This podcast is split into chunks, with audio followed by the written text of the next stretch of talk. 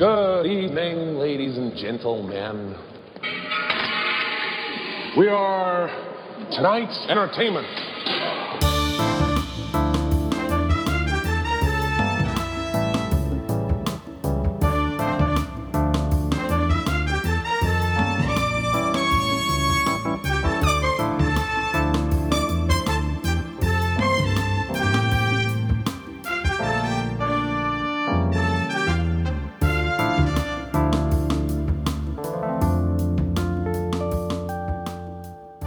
Welcome to this episode of the Spin This Podcast, a podcast that happens annually.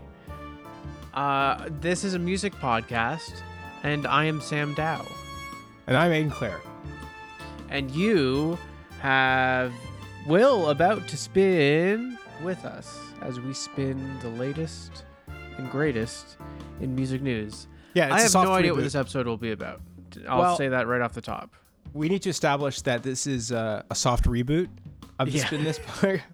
It's a soft reboot or just uh, another season, season two. Yeah, this is season two, and if season two is only one episode long, then so be it. We'll see. We'll try to make it more than one episode long Yeah. at least. Well, it'll be a mini series season two.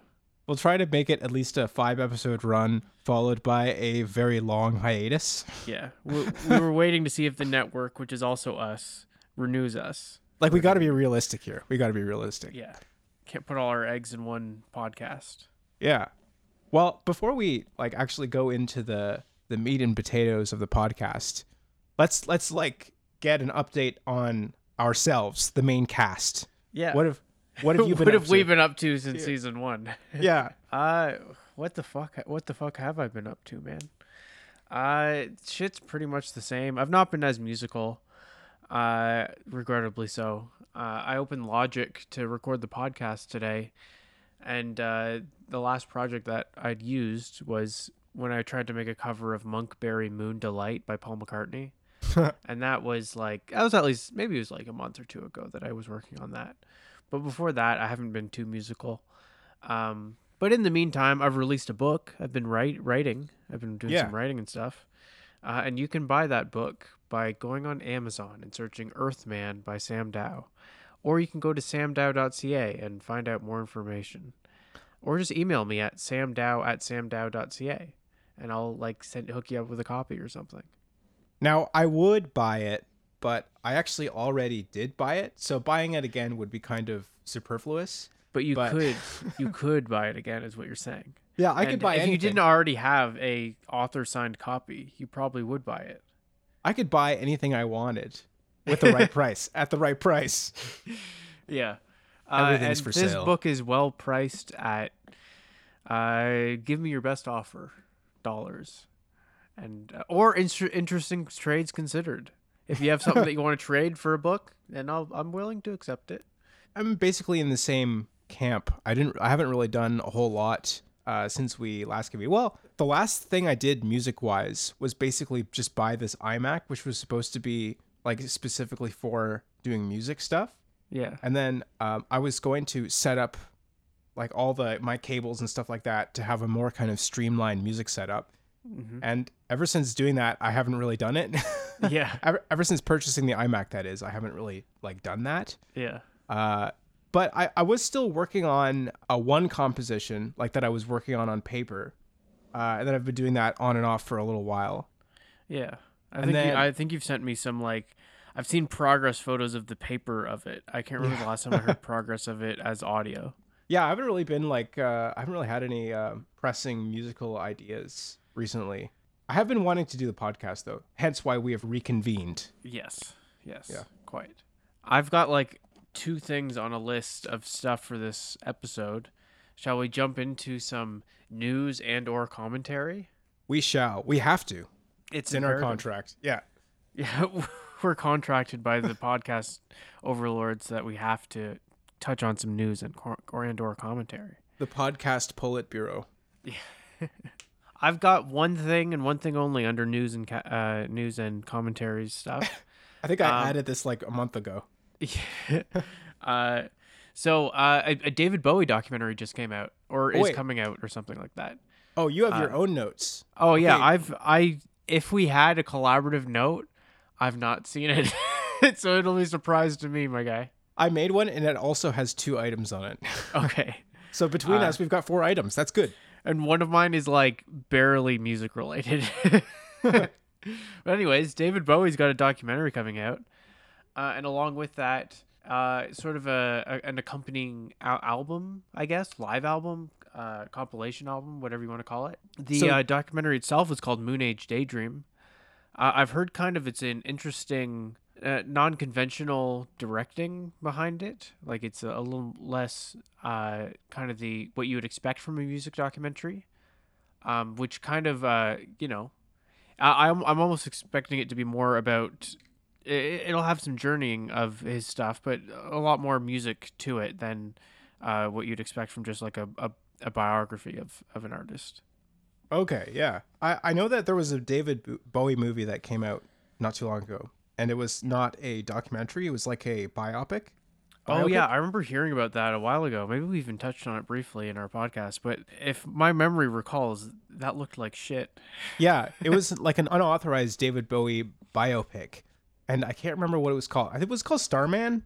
Uh, that sounds about right. Let's do some Probably on on site research here. Oh, Stardust is what it was called. Oh, Stardust. Okay. Yeah, this the, yeah. So that was like an unauthorized David Bowie biopic, and apparently it was just uh, abysmal. It is so un. It is so not in my realm of things that I didn't realize it had already come out, and it came out two years ago. The only reason that it was news whatsoever was just because of uh, how bad it is. So it had like that notorious quality to it. I don't think it was. I, I don't even think it's a like an accurate David Bowie biopic.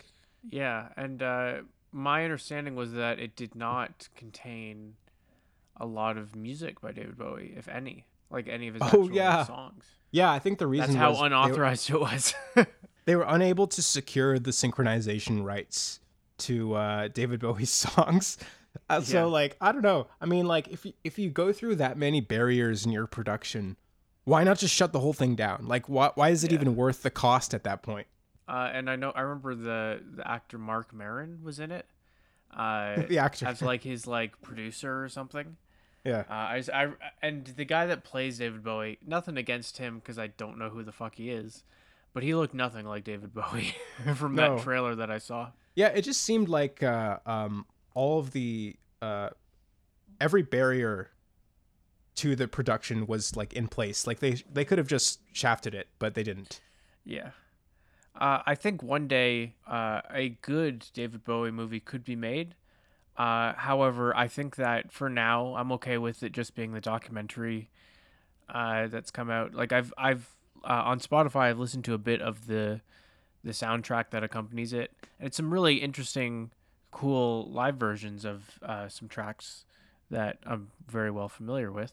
But I, I feel like until the David Bowie estate is on board, uh, we, we should wait on an actual David Bowie movie. Yeah, I mean, I also feel like a, a David Bowie film could be good, right? I mean, we've seen uh, recently several like great uh, biopics come out. Well, not great necessarily, but there was a time where that was the trendy thing to do was to make a uh, a biopic either of a legendary musician that still exists or somebody that is like recently deceased, right? Yeah, Like Freddie Mercury, like there was Yep. the Bohemian Rhapsody. we had Bohemian Rhapsody a couple years a couple years ago. Yeah, uh, Uh, Rocket Man. Rocket Man, yeah, Yeah, Rocket, Rocket Man, right there. Uh, Elvis, most lately. I'm not like a huge Elvis guy. Uh, if anything, I'm not an Elvis guy. I actually um I watched the Elvis movie last night because it's streaming. Oh yeah, and it was actually quite good. I was uh, impressed by it. yeah, uh, yeah. Like I'm just not a big Elvis guy in general. Yeah. Uh, but you enjoyed the movie, it seems, Well, or at least the Hollywooded version of the Elvis story. I'm not a huge fan of uh, Baz Luhrmann, but he's the director. Yeah. Uh, but I had seen uh, a few things that he's done, like uh, you know he's he's he did that uh, Romeo and Juliet adaptation in like 1997 or whatever. You know the very kind of distinct one with um, was it Claire Danes and Leonardo DiCaprio. okay. You know that one. Yeah, I'm familiar. I've not seen it, but I'm familiar. And he did Moulin Rouge and uh, The Great Gatsby and all those other movies. I'm not a huge fan of his particular style of uh, like direction and editing, but I feel like it, it worked pretty well with the Elvis movie. I didn't really know like a lot of the the, the biography of Elvis necessarily, but yeah, I thought it was a good movie. Uh, I I remember laughing seeing the trailer when I was seeing a different movie in theaters. Uh, just of Tom Hanks being in the movie. It just it, it seems so silly that I don't know why. Like Tom Hanks is awesome. I love him in a lot of stuff, but it seems so silly for whatever reason when he appeared in that trailer.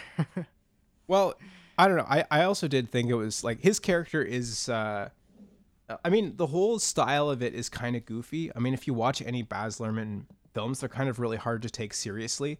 Like the editing and just the way things are lit is al- is almost like purposefully campy. The way that he uses music is really interesting, though. I mean, going back to Moulin Rouge, like uh, you had all those like pop songs basically, even though it was essentially supposed to be like a, a period piece of like early ni- uh, 20th century France right. uh, they had all these kind of like cabaret covers of like modern pop songs and stuff like that. And uh, even in the Elvis movie, the sequences where there isn't like music playing like in the film, where it isn't like rock or blues or whatever contemporary pop music of the time was playing, yeah. there there was like kind of like trap beats and stuff playing. Like uh, they kind of blended anachronistic styles together. You know what I'm saying? Yeah, I do know what you're saying because you mentioned he did the Great Gatsby movie, and that also comes to mind as there was a lot of like almost modern hip hop type music accompanying the score for like a 1920s era film. Uh, Anyway, that was a little little tangent about the Elvis film, but. yeah. Uh, any other news and or commentary? Oh yeah, well I I, um, I had noticed as well, and this is kind of a, a running arc within our podcast, is that Logic uh, has recently properly returned to the music industry, not Oh, uh, not covertly, just like actually under the moniker Logic, and he's returned to BMG. Uh, like he's actually signed to BMG now. So uh, not only uh, has he retired and then come back to the music industry, even after announcing that he would, you know, retire and then become a streamer. Uh, he's he's even done so under the the name Logic as well. So he's not even like doing it covertly at all. yeah. I, I feel like we just need to take Logic, have a nice sit down with him, and explain to him the definition of retirement. I mean, it's it's okay to take a break from stuff. Everyone's allowed to take breaks. But when you say when you make a big whole fucking fuss about retiring, then retire. Don't make it a whole thing of like, "Oh, now I'm back from retirement." It's like, "No, you took like a sabbatical. You took a hiatus." Right. We take hiatuses. We know what that's Yeah. like.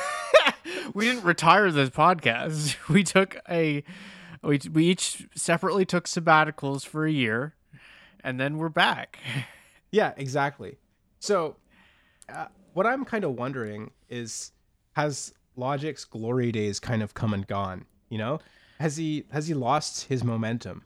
Yeah, uh based on you said this was in the notes from a couple months back. Yeah, it was podcast. actually.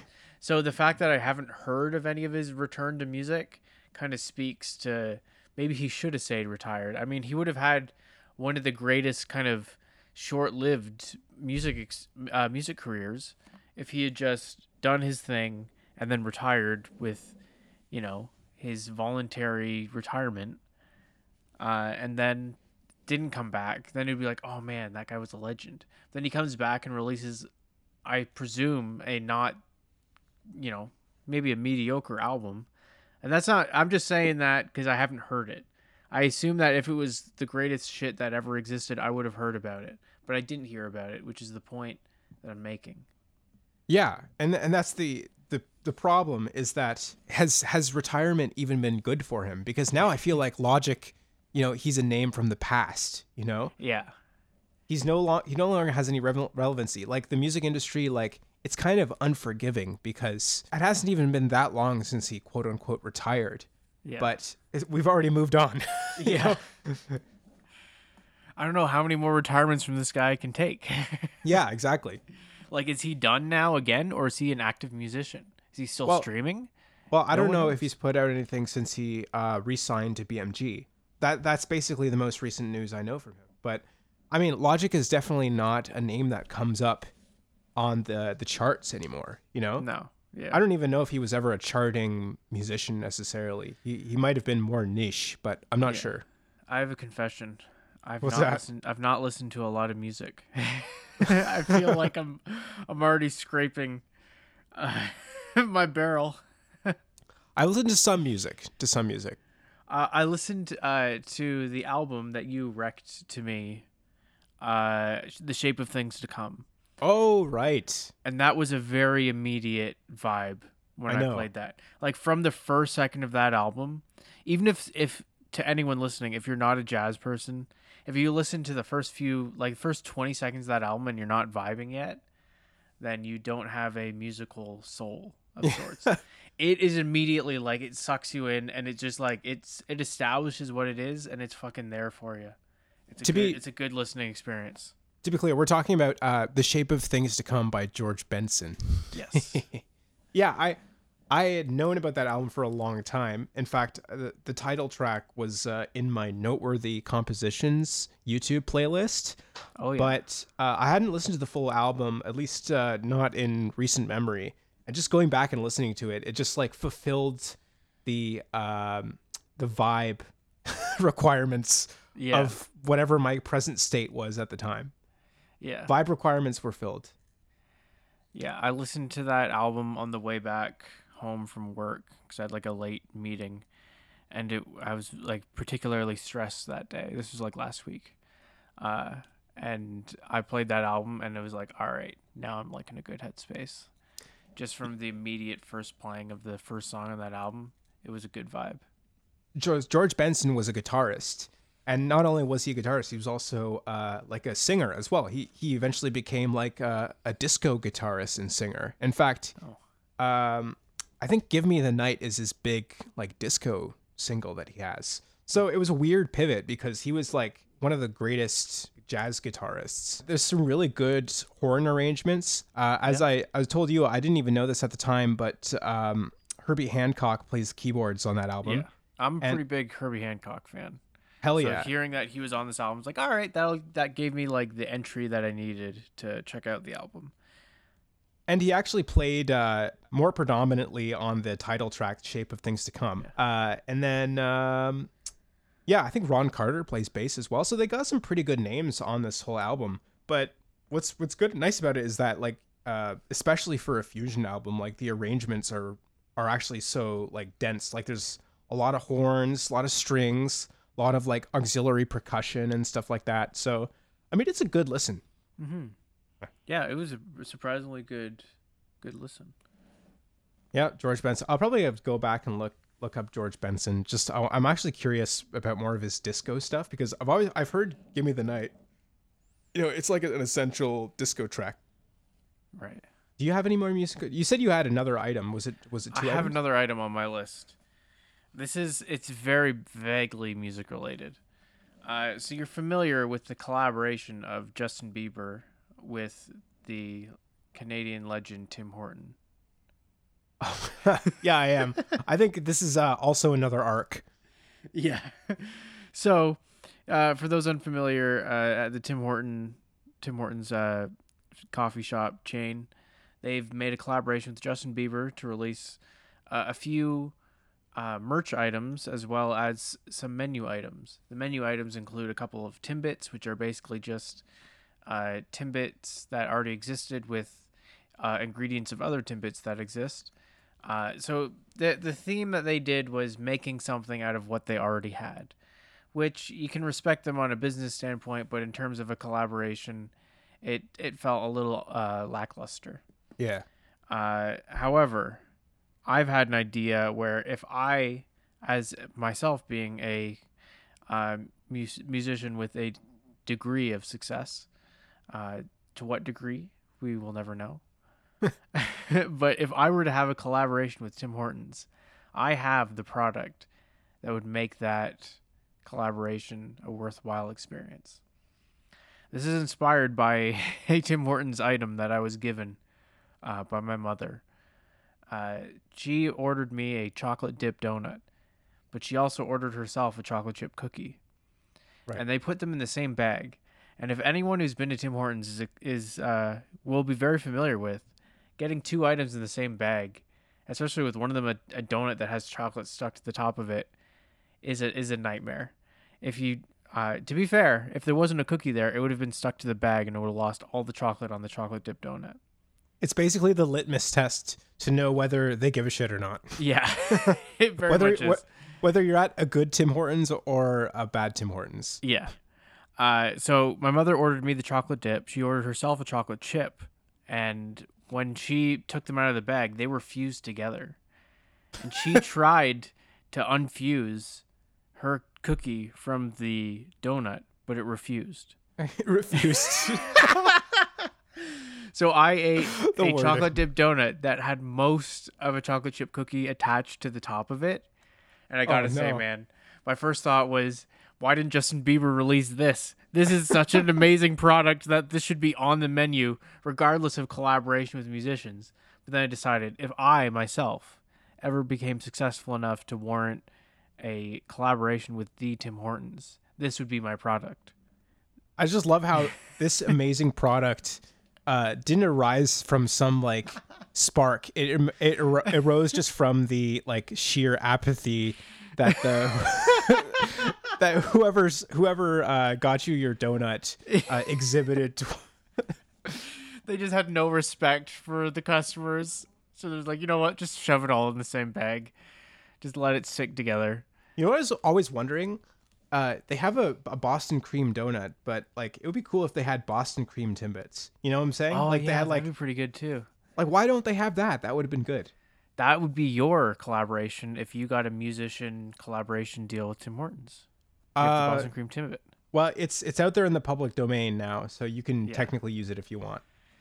Honestly, though, if I saw, if I see Tim Hortons after today come out with the Boston Cream Timbit, I think we've got we've got evidence on our side that you came up with it.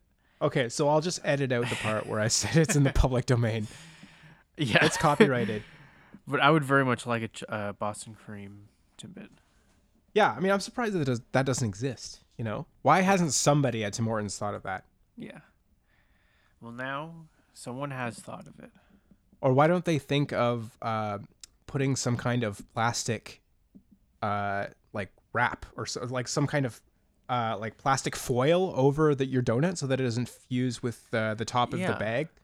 Or Because- just like give a proper, or you know, sometimes they put them in the box, but typically that's more for like the deluxe donuts.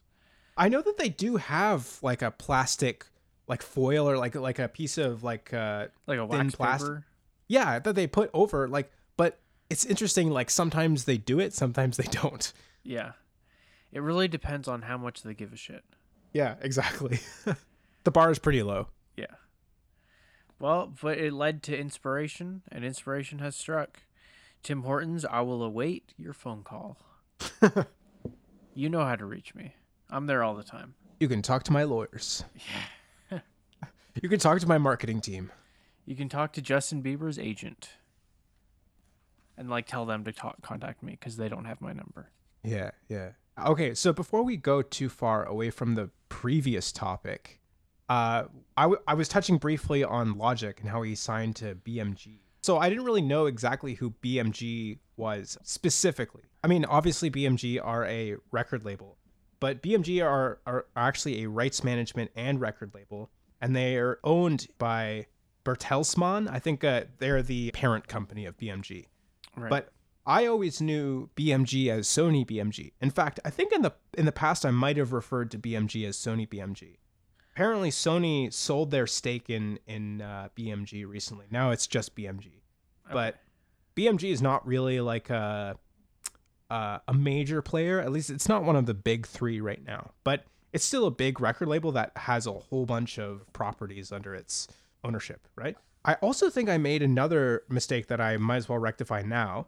The big three are Warner, Sony, and Universal.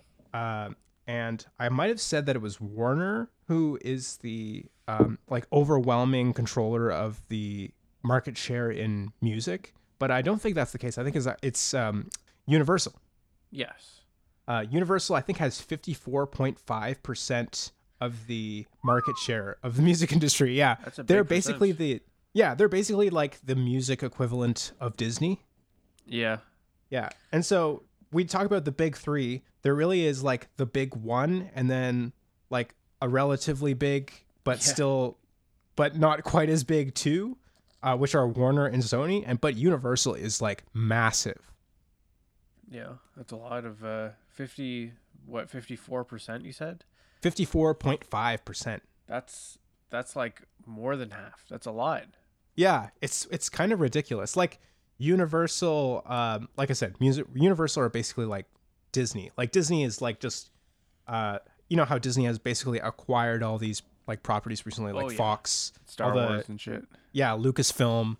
Like their Universal Music Group is massive. I think um, uh, Tencent owns uh, part of uh, Universal Music Group. I think it's uh, they they were they were not like a controlling owner, but Tencent are a, like a Chinese company. But anyway, So so do you mention Universal? Did they did they are they associated with BMG?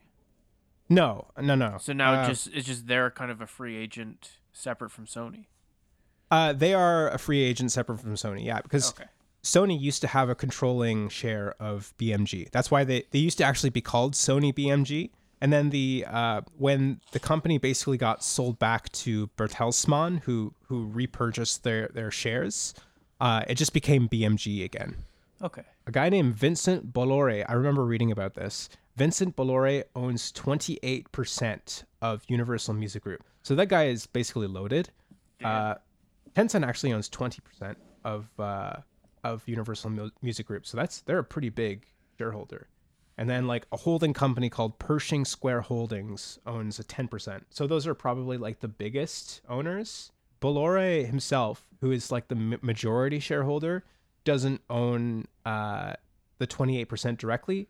Uh, I remember reading about this company Vivendi. I'm just I'm seeing this on Wikipedia because Wikipedia has like a a, a breakdown of uh of the major shareholders. Yeah. Vivendi is basically like a, a holding company, and you basically see the a lot of these in uh, the music industry. Like a holding company is basically just like a shell company that's like set up in order to own other assets. Yeah, so Universal Music Group is is massive. Like the way I remember that Universal Music Group is the biggest one is that they own the universe. Yeah. Uh, yeah. so if you're listening to popular music, there's like more than a 50% chance that Universal is making money off of it. Exactly.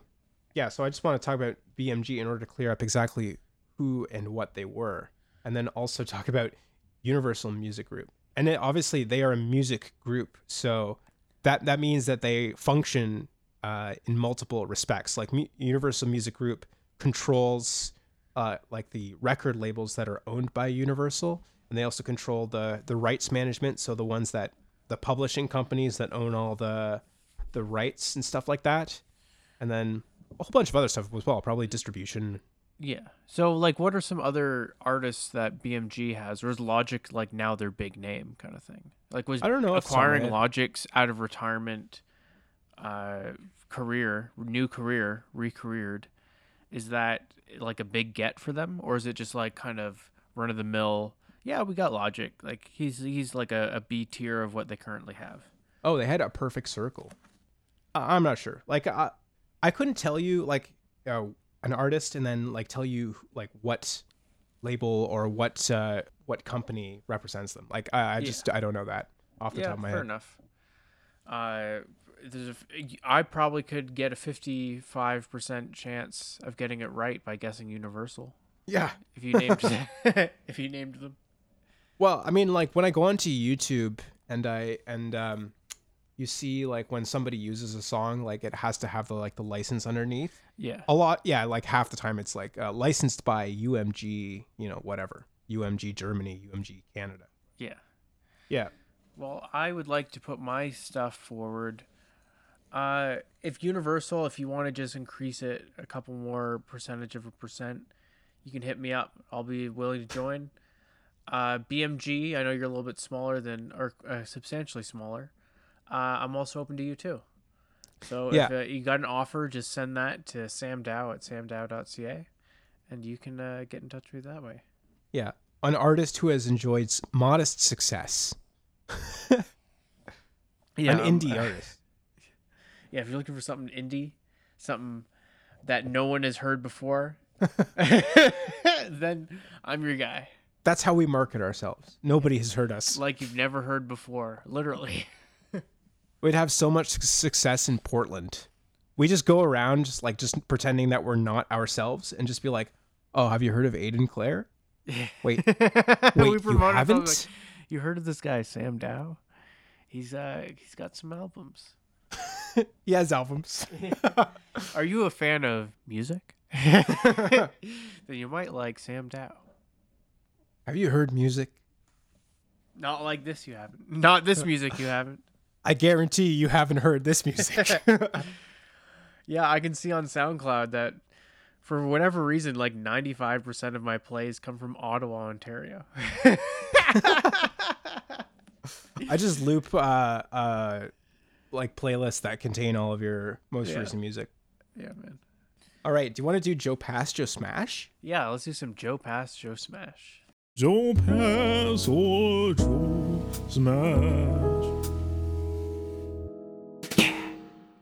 Okay, have you ever have you actually heard this song? I have Not heard sure it. Okay. Uh, when you sent it to me, I listened to it, but I recognized it as having heard it before. I, I had put this song in the notes, or at least I had made note to add this song to our show notes for this particular podcast. And looking back today, I was like, oh, is this song already kind of old? I'm not sure. And then I look on the Billboard Top 100, and I see that this song is still number one, and it has been number one for 14 weeks. I am, of course, talking about the song As It Was by Harry Styles. Yeah, uh, I when you sent it to me, or sent me the name of it, I'm like, yeah. I've, I mean, I know that Harry Styles has had some stuff come out recently, but then I heard it. I'm like, oh shit, that's that song that I've heard like a million times. Yeah, and it's strange because um, it doesn't strike me as a number one. You know, it Yeah. strikes me as like maybe a number five or a number seven. You know, or any number that's not one. Uh, and I'm not a huge fan of Harry Styles as a person, but I didn't mind the song, and the fact that I was like, oh shit, that's that song. I didn't know it was a Harry Styles song before that, and I didn't mind it. I didn't mind this song either. I think the first time I listened to it was just on my phone, so admittedly it was not as hi-fi as listening to it on like a proper set of headphones. Yeah. one of the draws to it, I think the one of the, the good aspects of it is that the production is actually quite good. Specifically, like the mix is quite good. It's, it's it sounds like an acoustic drum kit. I'm not sure to what extent it's been quantized.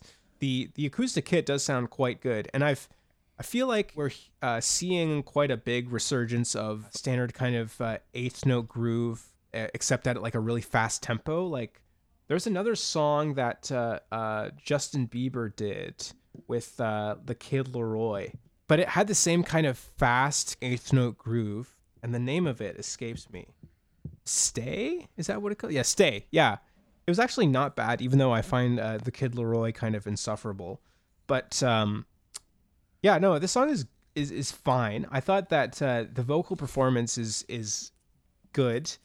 I, I really hope that you enjoy that one synth hook that plays throughout the song because once you've heard it once, you're gonna hear it like ten times. And also like the song really just doesn't change that much. Like every I will say it does sound a lot like the same couple bars playing again and again throughout the whole song.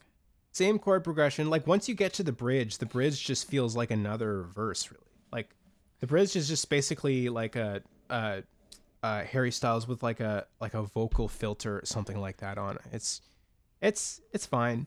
Uh, Yeah. The songwriting is okay, and uh, it's just like it just does feel like that. It's the same idea, just repeated, you know, with like slight variations. Yeah. I will say that that idea though, it's not bad. Yeah, I mean, I, and I also like the uh, the sound of the of the drums. Like, if it is an acoustic kit, then uh, the way they've you know mic'd it and you know stuff like that sounds really cool. It sounds very stereo. Yeah. Okay. So what do you uh bequeath upon this in terms of your opinion of either Joe Pass, Joe Smash? I give it a very slight Joe smash.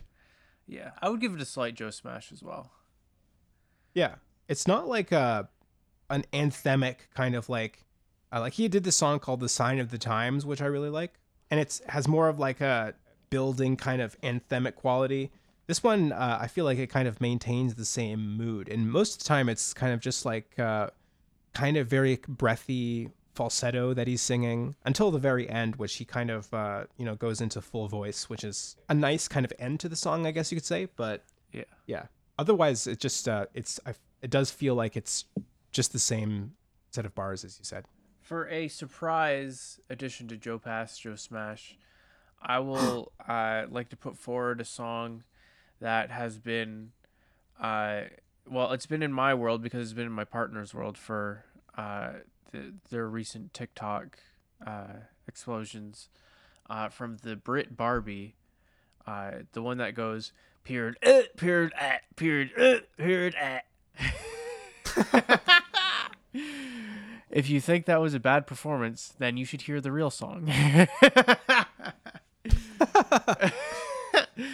uh, it, uh, from my understanding, it was a real song, and I think this Brit Barbie persona has added the period uh, period at, uh, and you have to say it with the tongue sticking out, alternating sides for each uh and at to f- fully get the performance in there.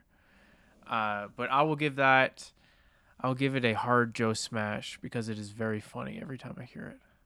For a minute, I thought this was going to be like a uh, like one of these songs that is like kind of uh, like so bad that it's good type thing. Is that is no, that it's this? it's so bad that it just makes me laugh when I hear it. But usually I'm hearing my partner recite it, and then I heard the actual version earlier, uh, and it is funny. It is just like it, it's almost like it it deteriorates itself, like they, because they I I presume that it was filmed on TikTok, uh, and then it was uh, like they they did it in one take, and then their performance kind of waned as they did it. Uh, so it just kind of devolves into a mess. But it starts as a mess too. uh, and because it makes me laugh, I give it a Joe Smash. You know that song "Running Up That Hill" from uh, by Kate Bush is still on the uh, charts as well. Oh yeah, I do. I I knew that it was it had a resurgence. Do you know why it had a resurgence? Uh, yeah, it was because of uh, Stranger Things. Okay, because when you first mentioned it to me, it sounded like you didn't know it was because of Stranger Things, and you were just flabbergasted that running up that hill became uh, a number one sensation again.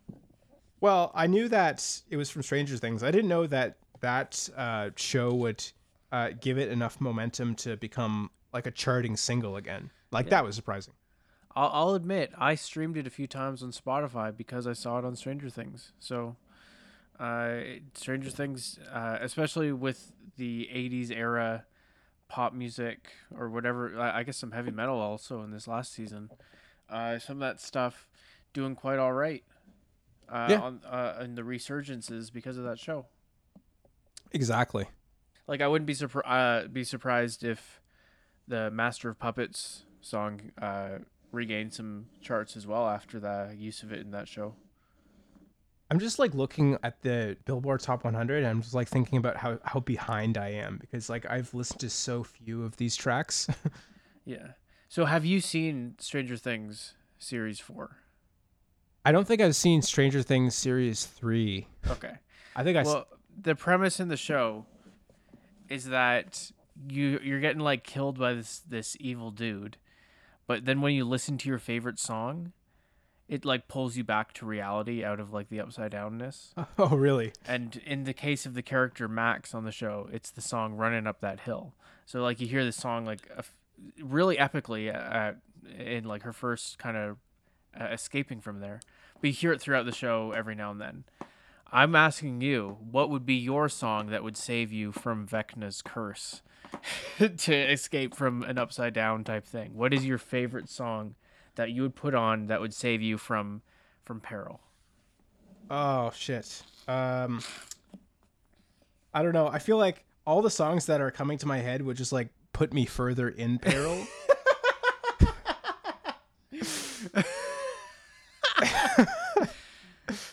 um I don't know. Um maybe uh I'm trying to think of a song that's like actually wholesome or actually has uh isn't like uh doesn't have like some dirty or disgusting qualities. Maybe Heroes by David Bowie. Okay, that's a pretty good one. Yeah. Uh, mine would be uh, "You Can Call Me Al" by Paul Simon. Oh, nice. That's a good one.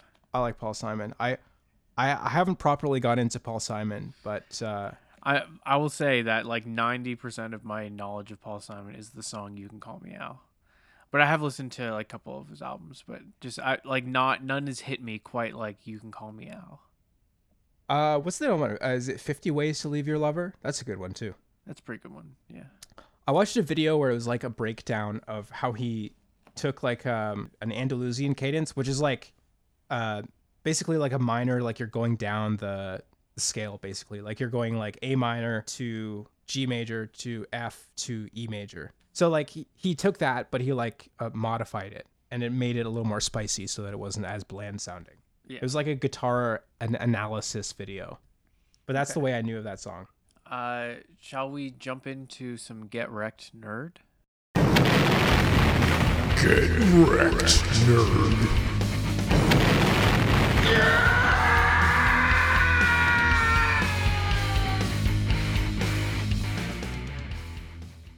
I don't even know if I've prepared any Get Wrecked Nerd, but I, I have a vague one that I could throw out there. Not vague Okay. as in the music, but that I've vaguely thought about it.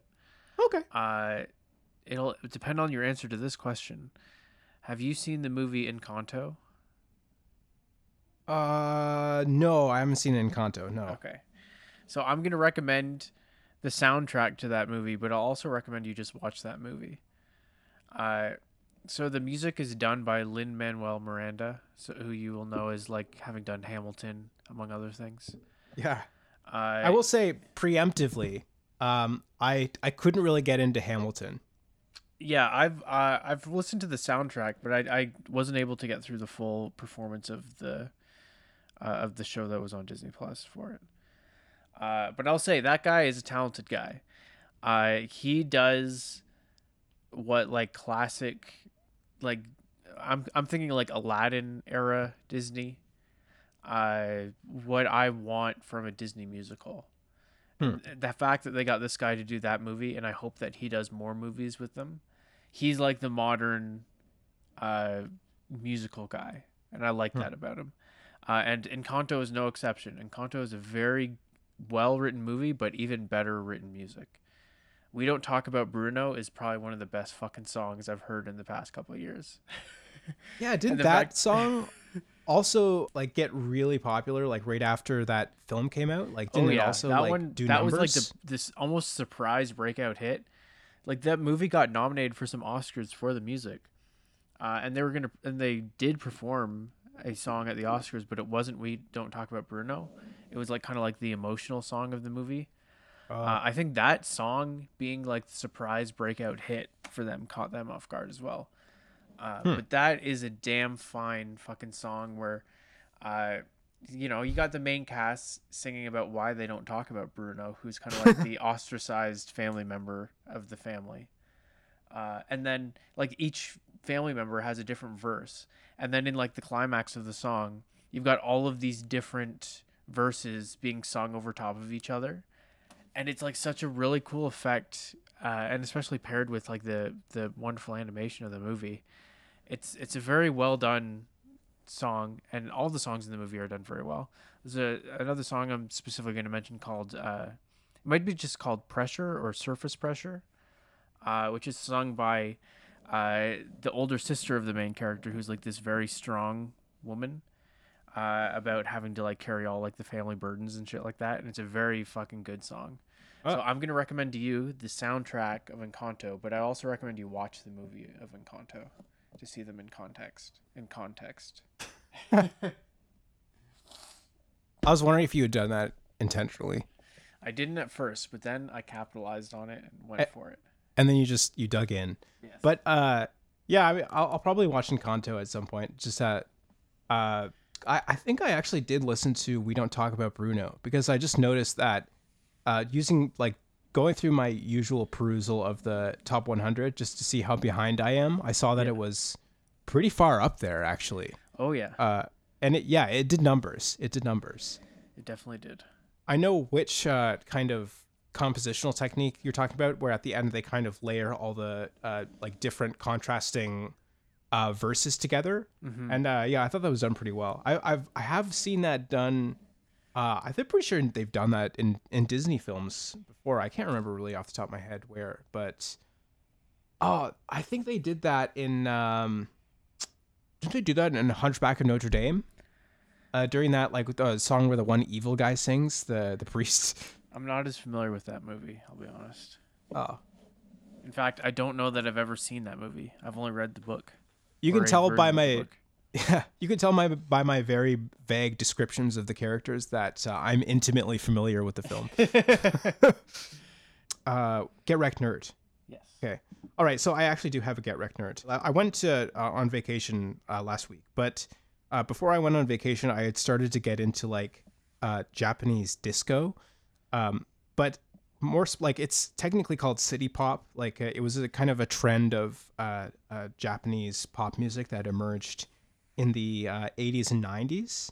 Okay. And um, the reason I wanted to recommend it this this one in particular is because not only is it a great uh, album, but also because uh, I had noticed as well that one of the songs was uh, uh, sampled recently in a Weeknd track. It's uh, and I actually had started to listen to this album before I even heard that uh, the Weeknd sampled it. Pardon me if I'm pronouncing this wrong; it could be like way wrong, but it's called Fuyu Fukan by Tomoko Aran. Aran. It came out in 1983. It's like a yeah, it's like a disco kind of uh, like pop album but uh, it has this song on it called Midnight Pretenders, which is probably like the best song on the album. It was sampled by The Weeknd in the song Out of Time. It was funny, I was actually at a Tim Hortons and I and I heard uh, like there's a little kind of like flute riff in the song that uh, um, that plays during uh, the verse. And uh, I thought they were literally playing this song like on the radio, like Oh, uh, yeah. the the original. I'm like, what what exactly what like what station are they listening to where they're listening to like classic Japanese disco? But no, it was it was the Weeknd and funny like just on a tangential thing I've, I've actually heard the Weeknd sample some really interesting stuff. Like i think in the early career of the Weeknd before he put out stuff that i was you know really into he they sampled a uh like a portishead track. Like portishead are like a a, a um a British kind of down tempo band. Uh, they took the one called uh, Machine Gun, like this main kind of uh, uh, drum beat that plays in it, and uh, and I think that was the first song I ever heard by The Weeknd. Okay. Um, and uh, the song's like isn't great, like it's not as good as the Portishead song. So I kind of dismissed him as just doing whatever. But um, it wasn't until like Starboy and all the other stuff that I thought The Weeknd. was But yeah, I just wanted to bring that up because it actually has some modern relevance, and also it's a good album. Uh, Midnight Pretenders by Okay. Tomoko Aran. I'll look that up. Yeah. All right. Uh, any closing remarks? Any final music to throw out there, or comments about anything? Nope, not not for me.